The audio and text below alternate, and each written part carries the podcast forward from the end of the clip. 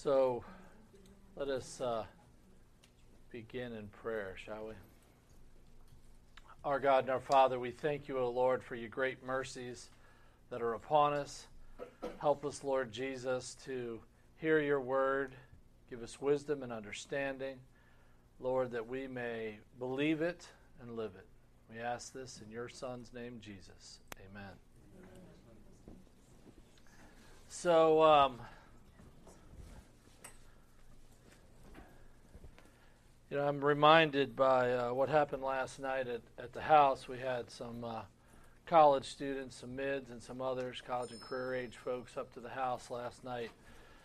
Um, and, uh, you know, we, I, I presented a, a short Bible study that we talked through and went through some things and then opened up to questions, which took us uh, pretty late last night, but that, I mean, that's a good thing. What I'm saying is, questions are good right?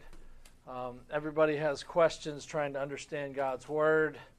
Um, if you don't have any questions, um, I'm going to question you, right? I mean, we, we ought to be wrestling with God's Word um, so that um, we can um, submit to it. But I'd, I'd suggest to us all that we submit to it as Jacob submitted to the angel Jesus that he was wrestling with, right?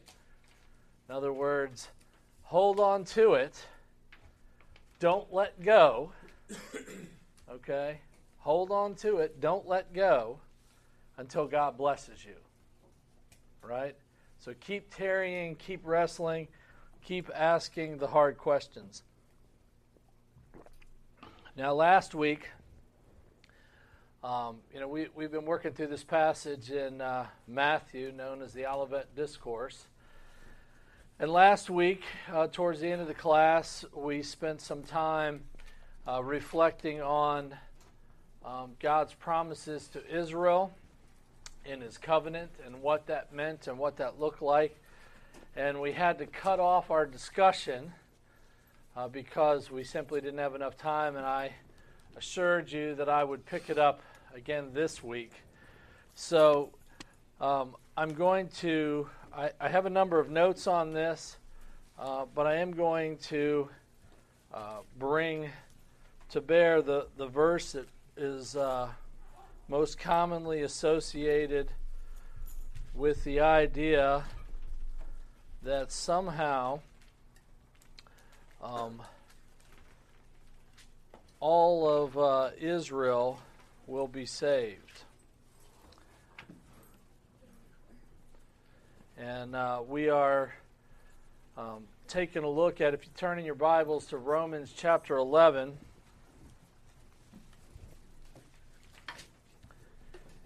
And uh, let's see.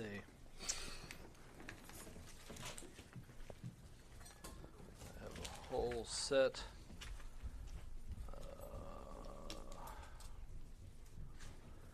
Let's see, down at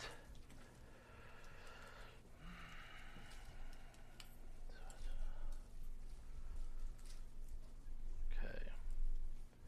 We see in Romans chapter 11 and in my notes here the yes, verses 11 through 25. Uh, would somebody like to read that passage for us? Romans 11. Okay, go ahead. 11 25. Chapter 11, verses 11 through 25. So I ask, did they stumble in order that they might fall? By no means. Rather, through their trespass, salvation has come to the Gentiles, so as to make Israel jealous. Now, if their trespass means riches for the world, and if their failure means riches for the Gentiles, how much more will their full inclusion mean? Now I am speaking to you Gentiles, inasmuch then as I am an apostle to the Gentiles, I magnify my ministry, in order somehow to make my fellow Jews jealous, and thus save some of them.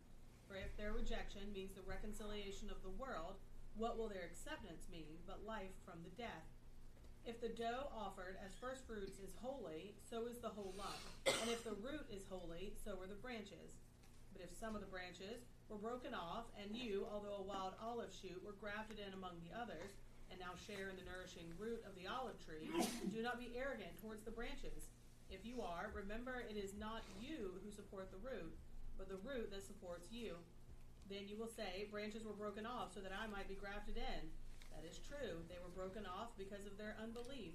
But you stand fast through faith. So do not become proud, but fear. For if God did not spare the natural branches, neither will he spare you. Note then the kindness and the severity of God severity towards those who have fallen, but God's kindness to you. Uh, God's kindness to you, provided you continue in his kindness. Otherwise, you too will be cut off. And even they, if they do not continue in their unbelief, will be grafted in, for God has the power to graft them in again. For if you were cut from what is by nature an olive, wild olive tree and grafted, contrary to nature, into a cultivated olive tree, how much more will these, the natural branches, be grafted back into their own olive tree? 25.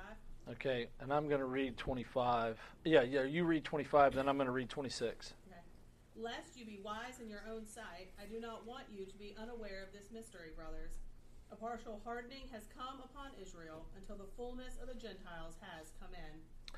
And verse 26, and so all Israel will be saved, as and then it goes on, as it is written, the deliverer will come out of Zion, and he will turn away ungodliness from Jacob. So a lot of times people read this verse, and, and we actually read an extended passage here, but they'll come to this this passage in chapter 11, and they say, "See, all of it, all Israel will be uh, restored and and uh, be saved," and all by itself that verse stands in conflict to what we know of the scriptures, right?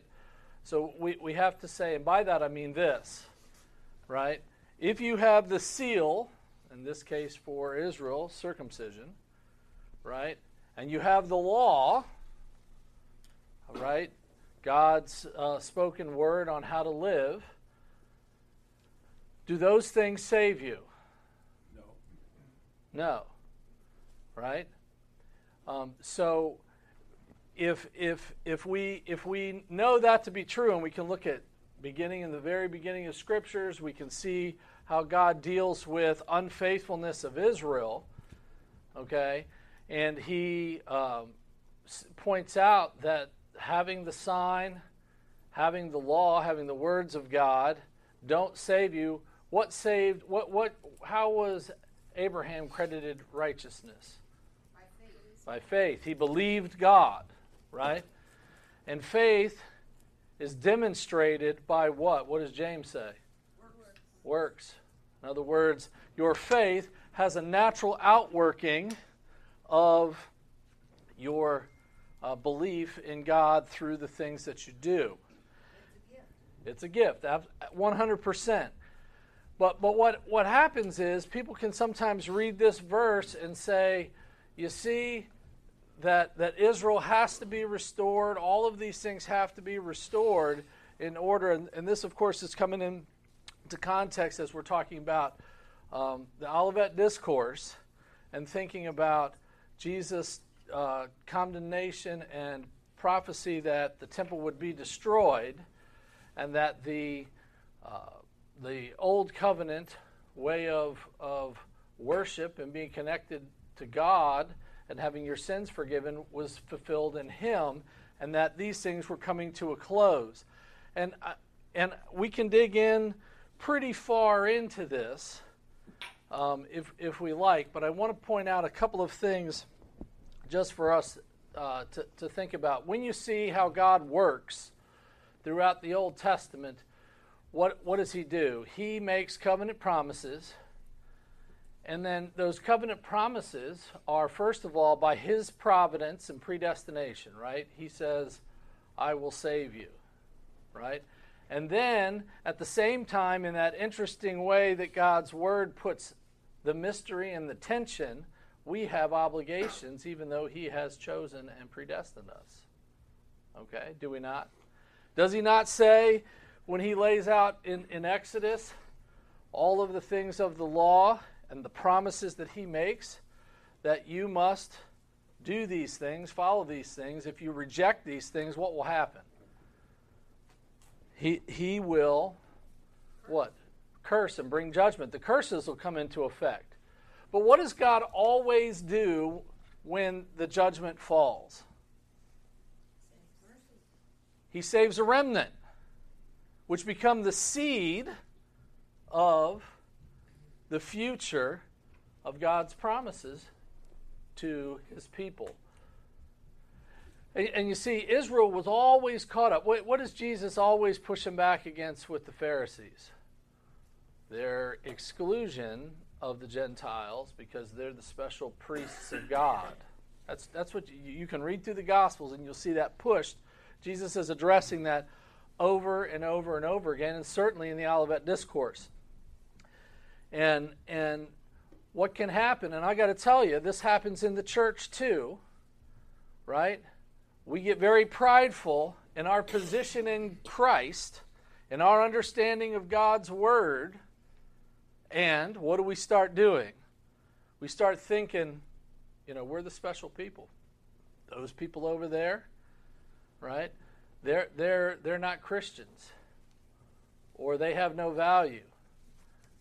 And, and what you see God doing throughout the Old Testament, He takes that remnant, and, and the whole time it's always interesting when you look at it, who become the most repentant people in, in, throughout the Old Testament narrative? When, when Jonah went to Nineveh, what was the condition of Israel? Anybody know? Was it, was it good? Were they being faithful? No. No. Right? Did God have prophets in Israel at that time? Right? Were, were the people of Israel rejecting the, the, the prophets. Right? When they heard it, they're like, nope. Abraham's our father and we're circumcised. We got the law, baby. Right? That was their that was their view. God sends a lowly prophet, and by the time he arrives in Nineveh, he's in rough shape. Right? That's right. He looked he looked rough. I, I imagine he didn't smell too good either. I, I don't I don't know what it would be like, but but but you know he he endured. He pushed. I don't want to go there, Lord. I don't want to go there. Those people are so bad. Those Gentiles, they don't. They're not even circumcised. They don't have the law. I don't want to go there. Right? And he knew he needed to deal with his his uh, his sin. So what does he do? He gets on the the boat and he starts fleeing from Joppa. By the way, that's important later in Acts. So he flees, trying to get away. God brings this big storm. Of course, we know that story. He's, he knows that he's the reason for it. He's cast overboard. Big fish swallows him up for three days. Right? So, so. Does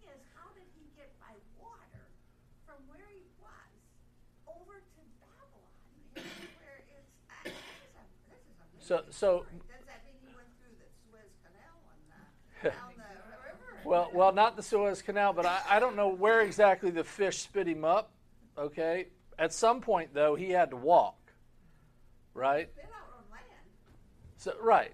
So I right. So he was spit out so that he wasn't like swimming around in the water. He was spit out so that he came up to land. I don't know exactly where that was, but but after three days in the digestive system of a great fish, um, he wouldn't smell good. He wouldn't look good. Um, there'd be a lot of issues with him. And then he had to walk, however far, short, long, or far that it was, and he had to go in and he had to preach the, the, the, to them to repent. And what does it say happened in Nineveh? They repented. While there's a bunch of prophets in Israel preaching repentance, and they're not repenting. Okay?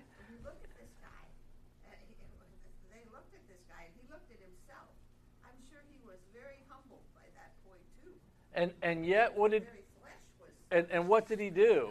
After he went in and preached repentance, he obeyed God grudgingly and goes out and sits on the outside waiting for God to bring down judgment. Right? There's, he, he had a hardness of heart. He still thought, right, after all this hardship, yeah, I'm begrudgingly going to do what God tells me to do, and, and I'm going to go out and st- sit looking down in judgment on them, waiting for God to strike them down. Instead, God gave them repentant hearts. Okay? and and I'll point out in Acts that that uh, when you see the the disciples and Paul going in and traveling throughout um, the Roman Empire, um, a great deal of the people that are first converted are Jews and Gentile God-fearers. Where did he find these people? If you, if you look at the scriptures, where does Paul go every time he enters into a town or a city? The synagogues. So there, we're talking about God was already working in the hearts. So there were there were Gentile God-fearers going to those synagogues, worshiping God. So both Jews, some Jews, and God-fearers were the first conversions. I, I think, if my memory serves me right, the only person that we have named that, that doesn't fit in that category in the book of Acts is the Philippian jailer in terms of converts. That's fascinating. We kind of totally overlook that. Right? So God, so God has been working in the in in the uh, the Gentile nations for generations. There were God-fearers um, already there. By the way, when Peter goes and he has the vision, right? What, what town is he in? When he has the vision with the sheet coming down, where is he? Joppa. Joppa. Isn't that fascinating? Right? God is telling Peter to do what? Go preach to the Gentiles, bring repentance there, right? And he's in the same very town that Jonah went to to try to flee from God to prevent himself from preaching the gospel. And what did Peter first do when the sheet came down? God, I can't do that. Right? Right. But but but it you know, um, you, you you see at first he is acting like Jonah. I can't do that. And he's in the place of Joppa. Anybody ever made that connection before? I think it's fascinating when you think it all out. Now I'm going to swing hard back here. Okay, bear with me. God always saves a remnant of Israel every time He brings the curses in and out of the remnant. Right? He always He always brings He always brings through them. They're the seeds of the the faithfulness of God's care, not just for the people of Israel, but always also for the nations. He's always doing that.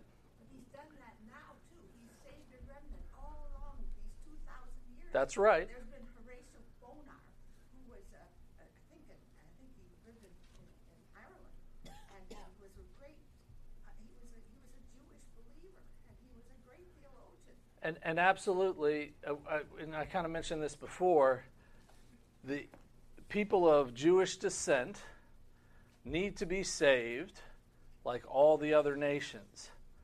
And, and again, take the whole context of Scripture here we know that it's inconsistent to say just by your natural birth that you're you're going to be saved, right?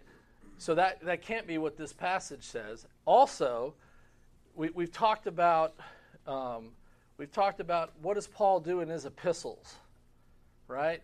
What what what what is there's there's always two themes going on.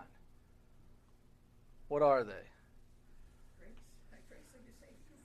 That's right. He has those doctrines, but he's always comes in and, and before he starts beating on sin, he says, You are the people of God. All of you. And there's no more distinctions, no more degrees of separation. There's neither Jew nor Gentile, right? Slave or free right? In Christ, in degrees of separation. It doesn't even matter if you're a man or a woman as it relates to the grace afforded you, right? And so that's that's the implication. What is God doing? Okay? He is taking two sets of people, right? The faithful, the remnant of Israel, and the God-fearers, and he's taking two groups of his people. And he's turning them. They're going to die. They're going to go through the hard persecution that occurs in the, the mid 60s, coming up to the de- destruction of Jerusalem.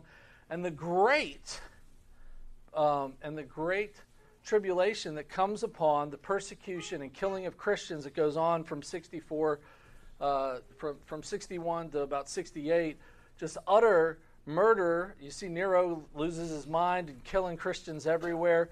And, and it, it all comes as this culmination of, of all things.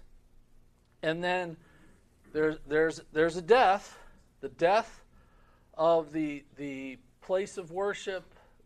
The old covenant comes to an end when Israel's, uh, the temple is, is destroyed, right? And then what are we new birthed into? One people. It's simply the church, right? Um, this, is what I'm saying making sense? When the, when the fullness of the Gentiles comes in, there's going to be an end of this, isn't that? I don't know. What's the fullness of the Gentiles? Um, off the top of my head, I don't I don't know that passage. That's when every Gentile that will be saved is saved. Isn't that what that means? I, I believe Is that, is that exactly? I don't even know what that is. It's, you read it in Romans. was it was it in this passage? I'm Yeah, sorry. It's in verse twenty-five.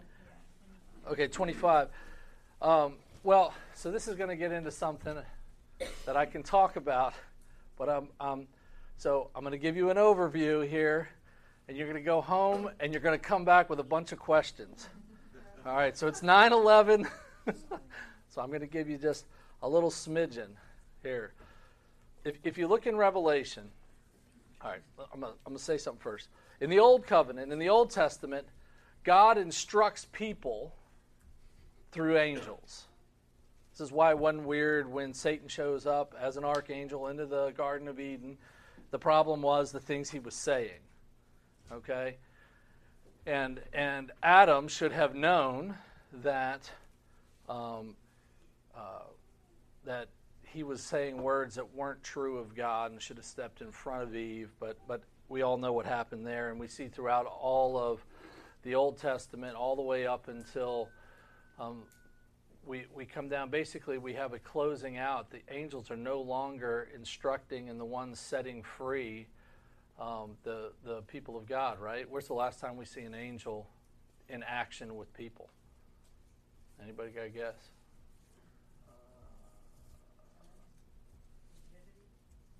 Right, well, where Peter, Peter's in jail, right? After that, we don't see any more angels in, in that fashion. Jump into Revelation for a second. There's a transfer of, of power, of authority, I mean, in that way when I say power, authority, from angels to men. Okay, I'm, I'm, I'm, I'm, I'm explain. Okay, all right. Uh, and remember, what, what does Paul say? I, I believe it's in Hebrews, you know, where we're going to judge the angels, right? So that means that you've got to be you got to be here. When you go into Revelation, what's that? And you might entertain angels. Okay, that's Somebody comes to your door and it might be an angel. That's that's right. But but bear, bear with me here, in terms of what we see in the scriptures. What happens in Revelation? At the beginning of Revelation, there are angels sitting on a throne, or on thrones. How many thrones? It's twenty-four. It's twenty-four thrones.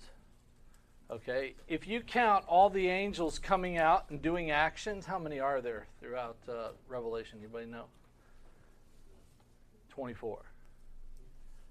And what, what's happening is, is that these angels are getting off their throne, they're taking their crown, they're setting it down before Jesus, who is a what?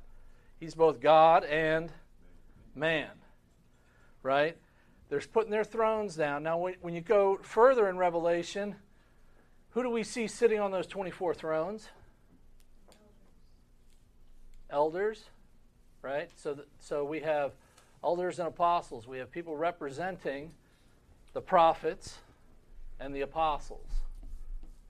They're on those thrones. And, and re- remember, right, um, we use the, the phrase co heirs in Christ, right? You, you in, in, the, in that context, that's that. What are we heirs to? Eternal life. Eternal life. What else? Right? It, it, just back in Ephesians a couple of weeks ago when, when I was preaching, I want to say it's uh, parts of chapters 2 and 3, where he says that all authority has been given to Christ, right? And then who did Christ give his authority to? The church. Right? And so and so his authority, Christ's authority, we are those co-heirs, we are co-regents over the authority that's been given to Christ. This is this is now where um, the, the the men, right, mankind that are sitting on those thrones, there's this transfer from the angelic tutoring of, of men to the church being the tutors and teachers of the things of God to men. Okay, now. So where is all this? Where, where, where is all? So if we just covered in, in my discussion of the of the, you just heard about 18 chapters of Revelation, right? I'm just that's what I'm saying. I'm trying to give you based off the question. This this brings us to this to this understanding, right? Um, so I, I want to encourage you. You know, part of Sunday school is for me to come up here and, and tell you things, and part of Sunday school is for you to go home and say, "Well, if he said this, you know, I want you to be like the Bereans. Go home, read your Bible." and be as skeptical as you want to be about the things I'm saying, but I want you to look at what the Bible's saying. Take the counts, look at it, what's happening. Okay? And remember, again, if, if we were, th- this is super important, if we were to look at just verse 26, and so all Israel will be saved, and we take that verse all by itself without everything else in the book of Romans, which, by the way, th- this whole passage of thought, although it's in the whole book, the emphasis is chapters 9 through 11. That's three chapters that lead up, that are leading up to what he says right here. Okay? And I, I want you to, to understand that you can't just take, and, and this becomes, I mean, it's natural, right? We don't have capacity um, ordinarily just to remember everything we've read and to see the big picture. That's, you know, there's a few people out there that have that ability to remember. But we have to remember the, the general context of Scripture and the specific context of where we're at. And, you know, it's modern textual criticism that brings us to this thing that talks about so the Bible's written over a couple thousand years, written by over 40 people. There's no inconsistencies. I mean, there's no consistency. It's just kind of all over the place. It looks like, eh, but but God from Genesis chapter one to the very end of Revelation it's one story, it's one narrative, it's one plan, it's one message. So it's consistent all the way through. And so we, we, we tend to isolate things sometimes because it appeals to us. And sometimes we isolate things. And in this case, if you took this, this passage out of Romans chapter 11, you, you get yourself stuck because it is completely inconsistent with everything else that the Word of God says right? And so we take this, and that creates a, a lens with which then to start talking about other concepts that the scriptures oftentimes, in, in many cases, um, don't speak to at all. We, we start uh, reading into, well, if that's so, then, then how does that happen? And we don't see where Scripture says it, and we go into and we create all kinds of things.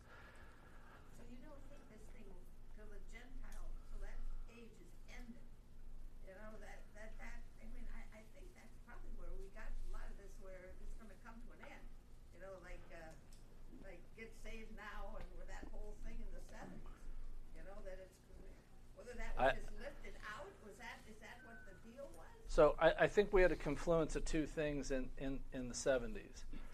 Um, and really, it's, it, I mean, it, starts with the advent uh, or, or, or, two world wars, the atomic bomb, uh, great fears. You, if, if you ever want to think about um, living in dangerous times. C.S. Lewis wrote a great, not speaking well.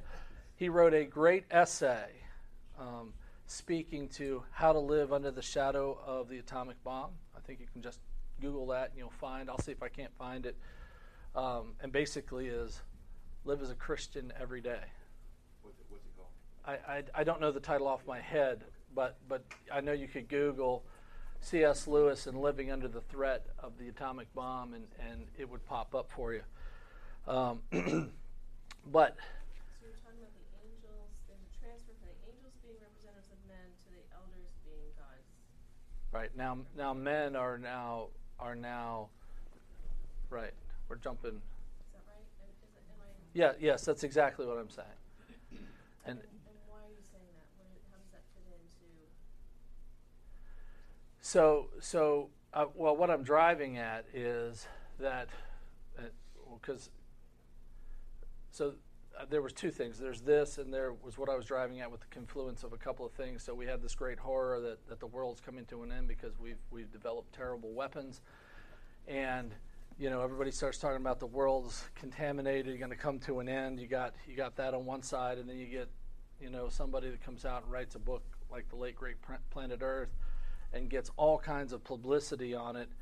And you know, we we uh, I, just think from a marketing standpoint, I think the church got very caught up in it, and and because the vast majority of the church has always been either amill or or post mill, and those are terrible designations. But basically, the, the true word I'm saying here is preterist, and again, I'll define that for you. That's the word that basically that the things that that are in um, these end uh, this had to be done in that generation, um, and the things in Revelation are largely already completed uh, when uh, the temple is destroyed in 70 A.D. And that that's been the general view of most of the church, um, uh, pretty much since since uh, the apostles, all the way until the uh, mid 1850s. Um, there were a handful of, of groups pushing it and pushing some, some eschatology differences. And then again, you go through a series of, of uh, big wars and fears about destruction. And that just sets us up to be um, maybe reconsidering. And again, largely, um, you know, it's, it's a struggle. If we can be honest for just a second, Bible's a big book covering a lot of stuff, right? And the first thing that we should be doing is is grasping at the low hanging fruit, right?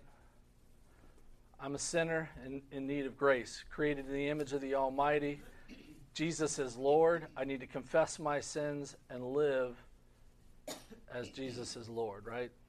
That's the low hanging fruit. And then, and then you say, well, if I'm supposed to live, the next part of low hanging fruit is how does this apply where I live right now in my life as, as men and women, husbands and wives, children, parents, um, you know, those all these different relationships, family, government, all this stuff. And so then you start you start spending your time and you're grasping. I mean, can I be? I mean, I'm being as real as I can. What it's like when you come to know Christ, or you come to that place in your life where you are you recognize maybe you grew up in the church but you recognize that there's an issue right and that you need to live faithfully god illuminates you uh, bringing forth the promises perhaps of your baptism as a, as a child.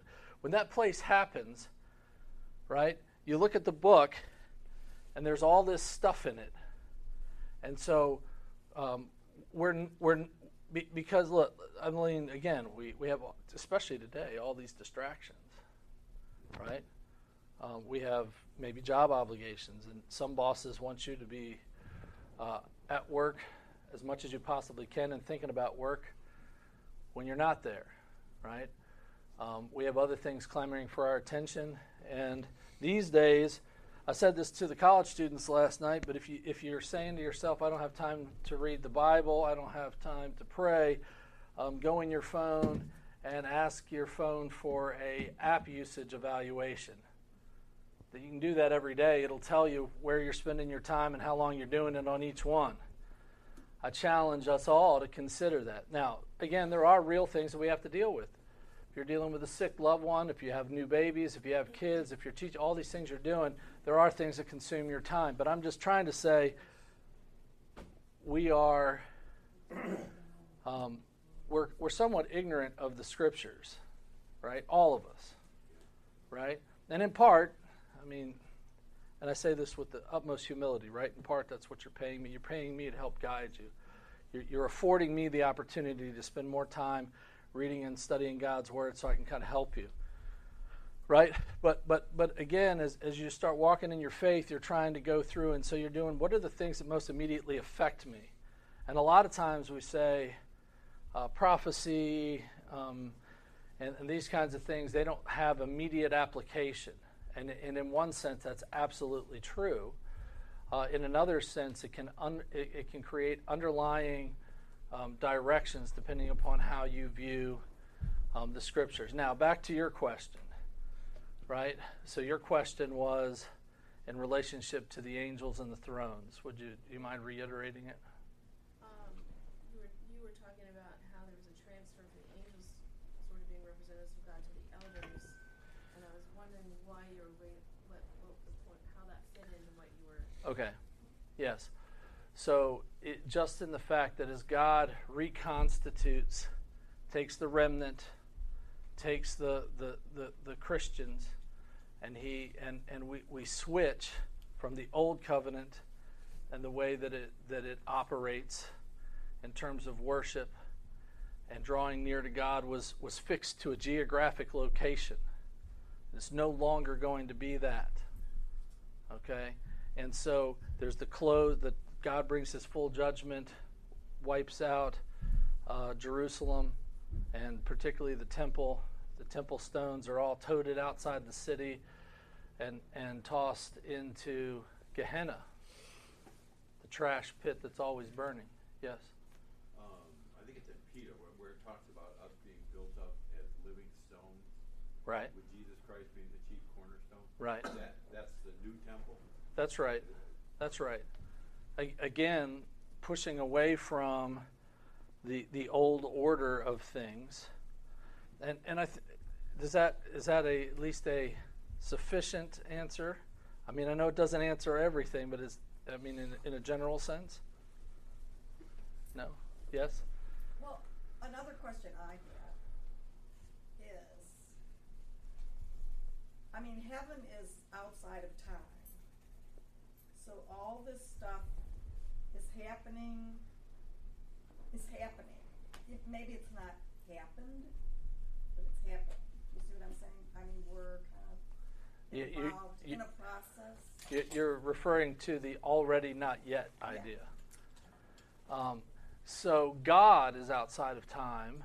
Um, heaven, um, you know, God created the heavens and the earth, and I don't think that was simply, you know, a lot of times we read that and we think it's, well, He created the space part, but but His thrones, um, likely the angels, those kinds of things, He created all of that. But we know there's like a spiritual warfare Mhm. struggle that's Yep. going on Yep. simultaneously hmm while we're doing our little thing. Boy, that's going to just be such a good thing for where we're headed in today's sermon. But Uh. I mean, so that's why I'm kind of thinking along Jana's line. I think um, have the angels really already been replaced by the elders? I mean, Oh, I see what you're saying. Um, so, um, what, what when when we look at what how is Satan? Where where's the most powerful uh, battle against Satan every single week? Anybody? right here. Right here. Right? Right here, as the people of God, when we enter the throne room of God. Um, God has an entirely different way of doing combat. You know, I, I read them, I loved the stories at the time. Um, but uh, this present darkness and these others, where we have this view of demons and angels um, fist fighting and sword fighting and carrying on. Um, Well, you do have that story, I think it's in Daniel, Mhm. where the angel says, I was trying to get here, but I got involved in a battle and I, took me three weeks or whatever to get here. Right? So, so th- think about it this way. All right? In the Old Testament, Christ hadn't come yet. And the angels um, were mediating knowledge to man for God. Right? Christ comes, He is the only mediator. Right? And then um, the, the church, fellow believers, we then become we, we are God, God ordinarily saves people brings the gospel to people through what means through what the church not just the pastor but that that that's right but but but but how does how does God naturally work that out? Ordinarily God doesn't just take somebody out of nowhere and illuminates them right? It's his people it's his church that God uses to bring the gospel to others. So we're we're back to thinking about we're the ones that are we're not mediators other than to say mediators um, of Christ to the world. We are the priests of the world, priests to the lost, to the to the to the earth. Does that make sense? Uh, are, you, are you following where I'm where I'm drawing that line across? Because I think a lot of times we think that the battles are being fought um, in the powers and principalities and all of those things, and we're going to get to that. All of this is is leading up to the you know where we're going in our uh, series on Ephesians. Um, we tend to think that it's a spiritual battle out there, and of course, 100%. We're going to go through the armor of God and what that means. But there's a practical side that's what is, is what's happening here. Um, God delivers His people through humble means all the time. We're going to talk about this in the sermon today, but you know, you got stories like David, Gideon, um, even Jesus, you know, humble, unsuspecting ways. I mean, the whole world is delivered by Jesus Christ dying on a tree. Right? The whole world is transformed by that. Um, and even more so, he's born in a barn. Right? I mean, it's all humble. It's not the way anybody writes the story, it's not the way that that we all have anticipation. God brings deliverance in in humble means, right? And so the second most important thing we do for defeating Satan and hell is faithfulness in the mundane. Faithfulness to God in the mundane. Yes. Would you consider yourself a full preterist? I, I want to say a 95% maybe. I don't know. You're a partial preterist. Yeah. That's I- where the struggle is. Everybody's in a different place there. What is a preterist? Did you ever define it? Yeah, I'll, I'll try to define it again. Basically, that the va- i- i- so a partial preterist, which I'm a most mostly there, is basically that says that I believe that most of what's uh, in Revelation has already occurred. Okay. Yes. One of the reasons why I asked you that question about the elders and the angels, Mm-hmm.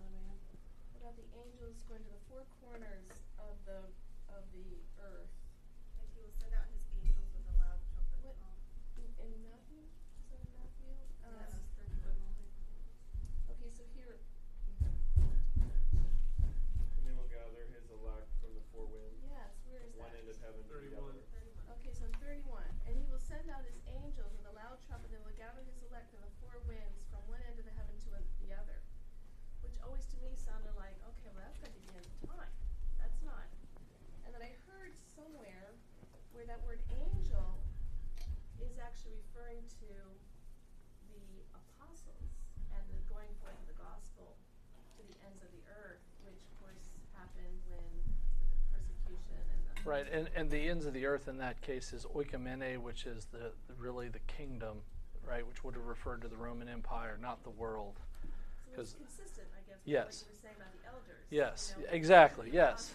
apostles, hmm That, um, that- that's never heard before. and, and and remember, who is Jesus talking to?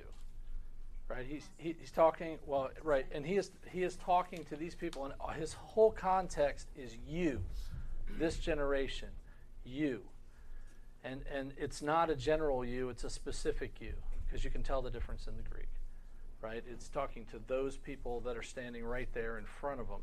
Otherwise, when he said, you know, and somebody asks him, is you know, is anybody gonna gonna make it? And he says, some of you will be here. And you know, there's some people out there who take that to say, well, somehow, somewhere on the planet, the Apostle John is still living. For real. I, I I've never met someone like that, but but there are there are uh, rumors out there that there are people that that hold that position.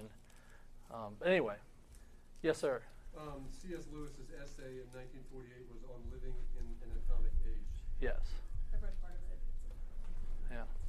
So if Revelation has mostly happened already, Mhm. is Jesus coming back li- So- So, so I'll, I'll say I'll say this as I said before because sometimes people get worried when you say this. There is a final coming of Jesus Christ. He will he will come. He he will come. What what one hundred percent? He comes again, right? And there is a final judgment. There all of that. Okay, so one hundred percent that's true. The the issue is we've we've conflated there to being um, two comings. Because remember, the coming of the Lord, the day of the Lord, those are always terms of judgment. And so when he's talking about this, this is what how it comes out in uh, the destruction of temple and, and, and that judgment there. All right, we are out of time. So uh, we'll get back to the Matthew text. And I mean, and here's what I want to tell you this, this is the challenge, right? And we're going to finish this up um, here uh, in, in a few more weeks, and you're going to say, man, we haven't covered it all. The, the whole point is, I'm, I'm driving to a particular thing here. I'm trying to help you understand there's, there's, there is an alternative view um, to um, the, the common notion, and, and, the, and this alternative view uh, seems to fit the text much more clearly than speculative um, things out there. And so I just want to say we're going to set this up for the whole part of how are we supposed to be living? Right? Are we living because we're going to get out of here in five minutes? Are we living believing that there are generations ahead of us? That really matters in what you do in your daily life. All right, let us pray.